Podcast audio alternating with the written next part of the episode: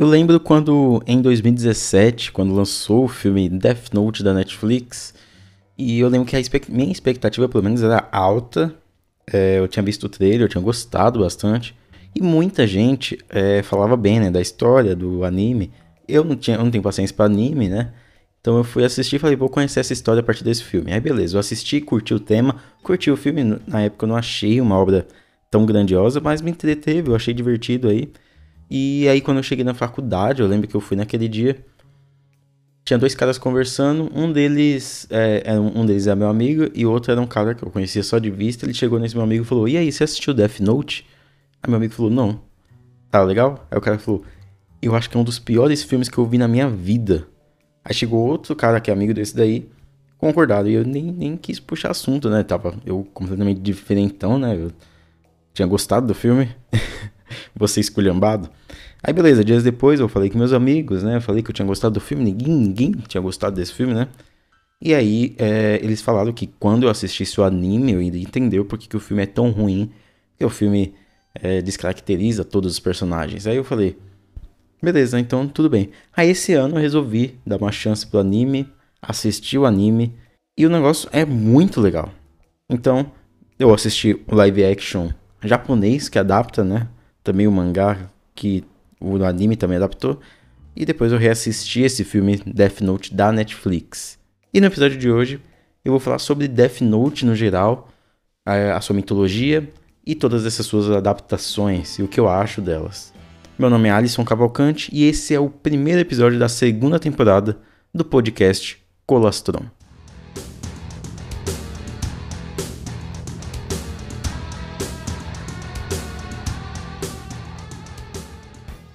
Mas antes assim eu vou falar sobre o anime, sobre o que eu mais gosto dele, qual estilo de adaptação que para mim seria legal do Death Note, né? E depois eu falo sobre os live actions, né, que são os mais polêmicos. Death Note é um anime de 2006 que por si só já é uma adaptação de um mangá chamado Death Note. É, e nesse caso eu não li material base, então eu vou falar apenas dessas três adaptações e como elas trabalham nessa né, essa premissa e particularmente eu gosto demais desse anime. Né? É uma ideia muito interessante, né? Um garoto inteligente do ensino médio que acha um caderno que pertence a um Shinigami, que é um deus da morte. No caso, esse deus da morte é o Ryuki, né? Se chama Ryuki.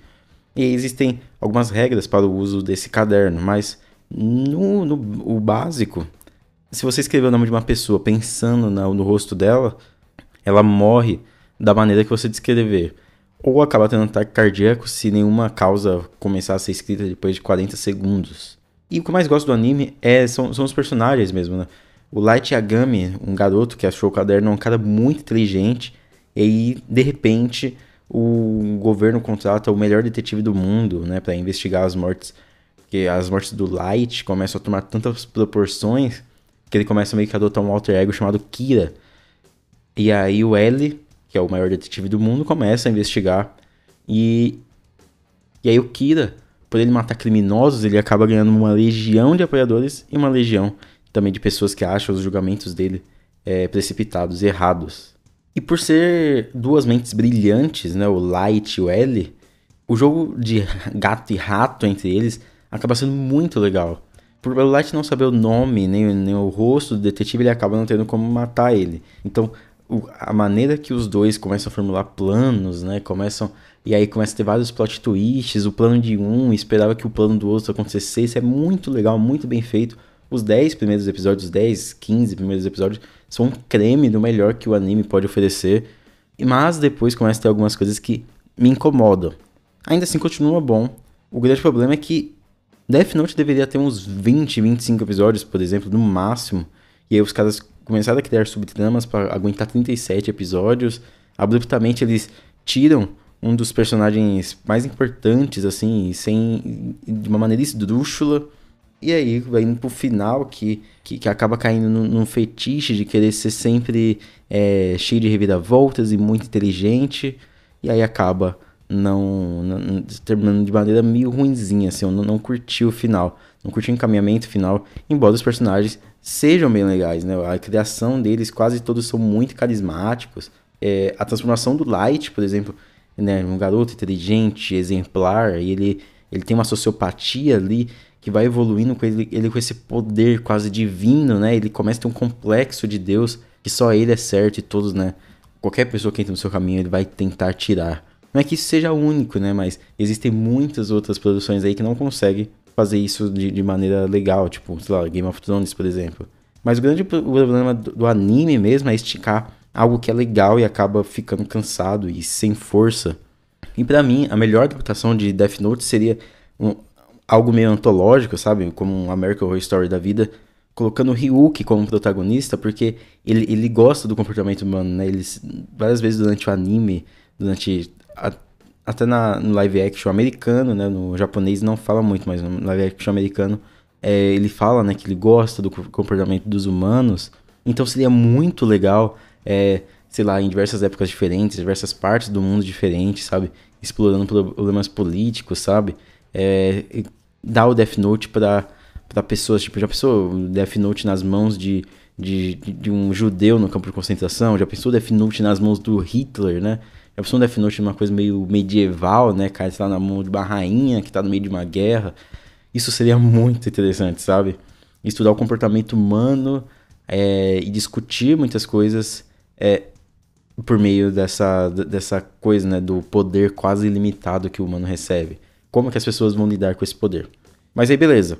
A gente passa ali pelo anime. No mesmo ano de 2006 foi lançada uma adaptação japonesa de Death Note, que, que, eu, que eu acho, né, que foi adaptada diretamente do mangá, porque não teria tempo, né, de fazer o filme no mesmo ano, ou sei lá, um filme é meio baixo orçamento. E o que eu posso dizer é que esses, na verdade, são dois, né, que completam a história do Kira versus L, e eles são muito terríveis, sério, são filmes muito, muito ruins. Eu não, não vou é, tocar na questão de efeitos visuais, porque, como eu falei, é baixo orçamento, então Claro que os efeitos aí do Shinigamis fica muito cartunesco, assim. Mas ele é um filme que ele carece muito de identidade. Ele, ele não sabe o que ele quer dizer, sabe? E por já conhecer a história antes, pode perceber que esses dois longas eles só queriam correr. Eles pegaram toda a trama, praticamente, que foi adaptada em 25 episódios de, de quadrinhos, e queriam colocar em dois filmes. Eles não tiveram essa, essa sensibilidade, sabe, de cortar, de avançar ali, colocar coisa aqui. Não, eles só queriam correr e aí eles fizeram uma coisa meio sem identidade que, que começa a ter umas reviravoltas muito forçadas, muito diferentes. É, é como se fosse cinco filmes em um e cinco filmes de identidades diferentes, mas ao mesmo tempo sem inspiração. No anime, por exemplo, eu não gosto de ficar comparando assim, mas o anime, quando o Light escrevia né, no caderno, fazia os planos dele, ele tinha tipo meio, era meio que um videoclipe com uma música fodona tocando e uma montagem assim muito louca, havia algo único, sabe? Não era só uma cena usada para ilustrar o que o roteiro queria dizer. Eu acho que nessas adaptações japonesas faltam um toque muito mais autoral assim do diretor, sabe? Ele parece engessado, sem criatividade, até na própria decupagem assim do roteiro, que já não é grande coisa né, roteiro e ainda mais quando você transpõe para tela sem sem uma direção, sem uma sem algo é, para dizer, sabe, com a imagem, eu acho que fica meio esquisito.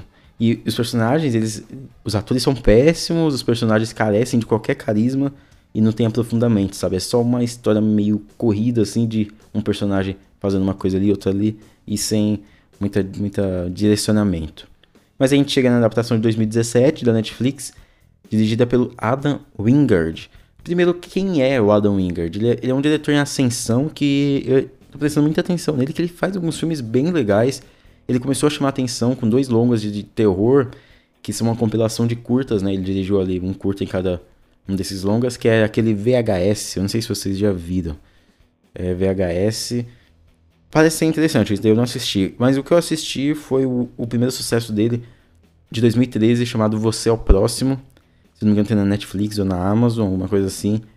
É um filme que é sobre uma mulher que ela vai passar um fim de semana na, na casa do, do namorado, com a família dele, e aparecem uns caras para matar a família dele toda. E aí tem uma Final Girl, né, no final, fodona, bem legal. Inclusive, dá pra fazer um paralelo entre esse filme e Casamento Sangrento, que lançou esse ano. São dois filmes, assim, bem, bem parecidos na temática. É, depois, ele, em 2014, ele fez o incrível O Hóspede, onde ele abraça tudo que ele sabe fazer de melhor né, no seu cinema, que é um longa bem honesto e, inclusive, tem elementos que se assemelham com Death Note depois eu vou falar, né, sobre como ele lida com a, com a mitologia do, do, do filme, o background dos personagens, é, é bem interessante. E beleza, aí em 2016, ou foi em 2015, é, tem um que eu particularmente gosto, é o mais fraco dele, mas eu, eu até que eu acho, eu acho que tem algumas coisas muito legais ali, que é o Bruxa de Blair, de 2016, né, a continuação. Foi bem criticado, mas eu, mas eu achei uma coisinha bem legal. Em 2017, ele foi lá e lançou Death Note, e no ano que vem ele vai trazer pra gente aí o Godzilla vs Kong, que eu já estou com altas expectativas por ser dele.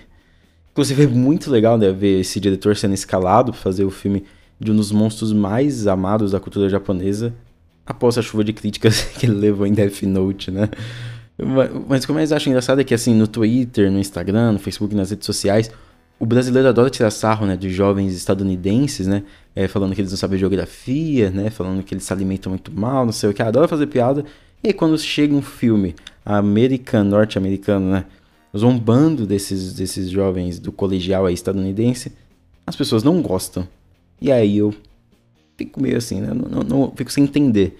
Eu acho esse filme muito bom, justamente por ele fazer aquilo lá que eu falei sobre como seria melhor adaptar o Death Note, que o Adam Wingard, ele não adaptou só a história que nós conhecemos do Light versus L, mas ele também adaptou toda a realidade para os Estados Unidos. Querendo ou não, a história base se passa no Japão, que é uma realidade completamente diferente, uma sociedade completamente diferente. Um adolescente como Light, no contexto estadunidense, seria daquele jeito mesmo. Deslocado, tem jeito com garotas, tentaria angariar ali dinheiro fazendo lição alheia, gritaria de maneira ridícula ao ver um Shinigami, teria problemas com seu pai, né? Afinal, um cara inteligente, né? Lá o, o Light Yagami do, do, do anime, do, da história original, ele quer ser detetive. Nos Estados Unidos, eles querem ser outra coisa, né? Eu acho que ele nem chega a falar o que ele, qual a profissão ele quer seguir. E é engraçado como ele pega, assim, aquela coisa que eu falei, eu falei de encurtar o caminho, cortar algumas partes que não precisam. Aqui o Wingard ele já faz isso, sabe? O, o L já saca o codinome do Kira, é uma tática para distrair a polícia, porque ele sabia que era uma pessoa de dentro dos Estados Unidos, né? A primeira coisa que ele fala, não, o Kira não é, não é do Japão, é só para despistar a gente só. Outra coisa legal é na parte que o Ryu, que ele fala é, a morte descrita no caderno tem que ser fisicamente possível, né? É, ele dá o exemplo lá de, ah, você não pode escrever alguém sendo morto por um tubarão dentro de um banheiro, né? Isso não é possível. E esse é o tipo de comentário que só um fã, né, que já pensou muito sobre Death Note e as suas regras, faria, né? E aí o Adam, ele pega toda essa mitologia de Death Note e joga no filme adolescente que evoca todo aquele espírito dos anos 80, 90 e ele brinca com os estereótipos, mistura com thriller de investigação, com alguns toques de terror, inclusive. E que poderia ser uma mistura ruim, o Wingard consegue transitar de maneira muito natural. É um cara que ele pega o background do seu filme e ele não expõe por completo, né? Ele deixa ali os, ele não quer explicar de onde veio o Death Note, né, tudo mais. Não, ele deixa os personagens trabalhando com as informações que tem ali na hora, no momento, e as mesmas informações que a gente tem. O neon, a trilha, os sintetizadores, o baile da escola ser tão importante mesmo né? Uma caçada um, um serial killer. E força toda essa cara muito oitentista, né? E aí eu falei que as adaptações live action japonesa careciam de identidade. Nesse filme da Netflix aí é, é cheio de particularidades. O Adam Wingard ele sabe muito bem usar a câmera ali a seu favor. Em duas cenas ele define quem é o, Light, só expondo o comportamento dele em planos. Ou então a Mia, né, que é a namorada do Light, ele mostra qual, por ser um filme que ele brinca com esses estereótipos, quando a gente vê os dois filmados da maneira que eles são, inconscientemente a gente já imagina em qual, sabe, é, hierarquia ali escolar, né, de anos 80 eles estariam. E há também um, um tem um plano ali que, que o L tá dando uma declaração para a imprensa e tem a bandeira dos Estados Unidos tremulando atrás dele, evocando toda aquela aura salvadora e patriota, sabe? E aí o ato final é o maior trunfo daquela famosa frase ali do, do Robert McKee, que os personagens são definidos pelos momentos de maior tensão. E aqui há bastante reviravolta no triângulo Mia, Light e L, né? O triângulo aí de, de conflitos.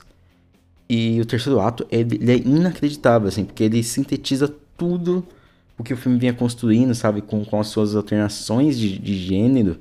E é assim, é um filme que ele, que ele renega toda essa coisa de bem e mal, e ele adota uma postura muito mais calcada no extremo dos personagens expostos àquelas interações com o mundo sobrenatural. Como que aqueles personagens vão agir, sabe? Eles são levados ao extremo. A sequência final é uma coisa linda, sabe? Os quatro, os quatro três minutos finais ali. É, ele deixa ali o destino incerto, sabe? Ele deixa tudo na mão do destino. O que, que esses personagens vão fazer, sabe? Por mais que eles estejam de cara com elementos sobrenaturais, eles ainda estão à mercê ali do, do fervor dos seus sentimentos. E aí tá o destino na mão de toda essa instabilidade emocional, os nervos à flor da pele. E aí o Ryu, que ele visita, né, o Light, e ele dá uma risada, assim, falando que acha muito curioso o comportamento dos humanos. E a gente também acha muito curioso, porque tá todos os personagens em um momento tão fim da linha para eles, e você fica se imaginando. Isso é uma coisa que o Adam Wingard faz, sabe? O que, que aconteceu, sabe? Fica na imaginação. O que aconteceu é o que teve do começo até o, início dos créditos finais. É um filme que ele adota toda essa postura muito mais passiva em torno das consequências é, desse poder limitado nas mãos humanas. É, e os créditos finais mostrando os erros de gravação, tocando The Power of Love. A sequência final é tão cheia de tensão, mas tá tocando The Power of Love. E aí traz todo aquele abraço, sabe, dos anos 80 que o, que o filme tanto adotou na sua construção. Eu acho que esse filme do Adam Wingard consegue até atingir a proposta que ele, que ele cria muito melhor do que a aclamada, né, adaptação em anime, que eu falei que termina ruim, né, tipo, não atinge a proposta por completo. E essa comparação entre essas três obras eu faço para ver as particularidades e a visão dentro dessa premissa básica, né, dessa história. São três artistas, autores diferentes, mostrando as suas visões, as suas indagações acerca dessa, dessa história base. Mesmo que eu tenha gostado mais de umas do que outras, o exercício vale muito a pena porque é uma coisa já pré-definida e a gente só fica ali recebendo o que cada pessoa né, tirou daquilo.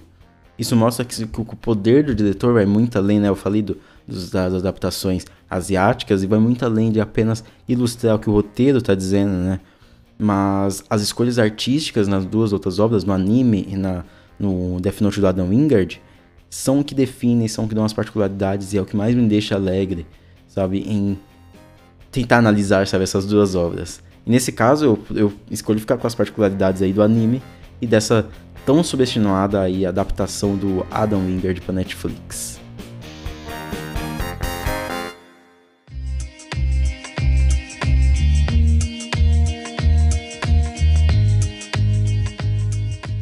Mas e aí, você gostou? Se você gostou desse episódio, dessa volta do podcast, vai lá, me segue no Twitter, arroba Colastron, vai lá, me segue no Instagram, arroba Colastron também. Fique esperto, toda segunda-feira eu vou aí trazer episódios novos, tá bom? Então é isso aí, fico muito feliz que vocês tenham voltado, fico muito feliz que vocês tenham continuado aí é, ouvindo Pecados Fílmicos, e Pecados Fílmicos ele vai continuar dias de quinta-feira, quinzenalmente, a cada 15 dias, quinta-feira essa quinta-feira agora eu ainda não me decidi se eu faço ou não. Mas eu vou me decidir já, já, tá bom? Então, isso aí. Muito obrigado, se cuidem na vida e até mais.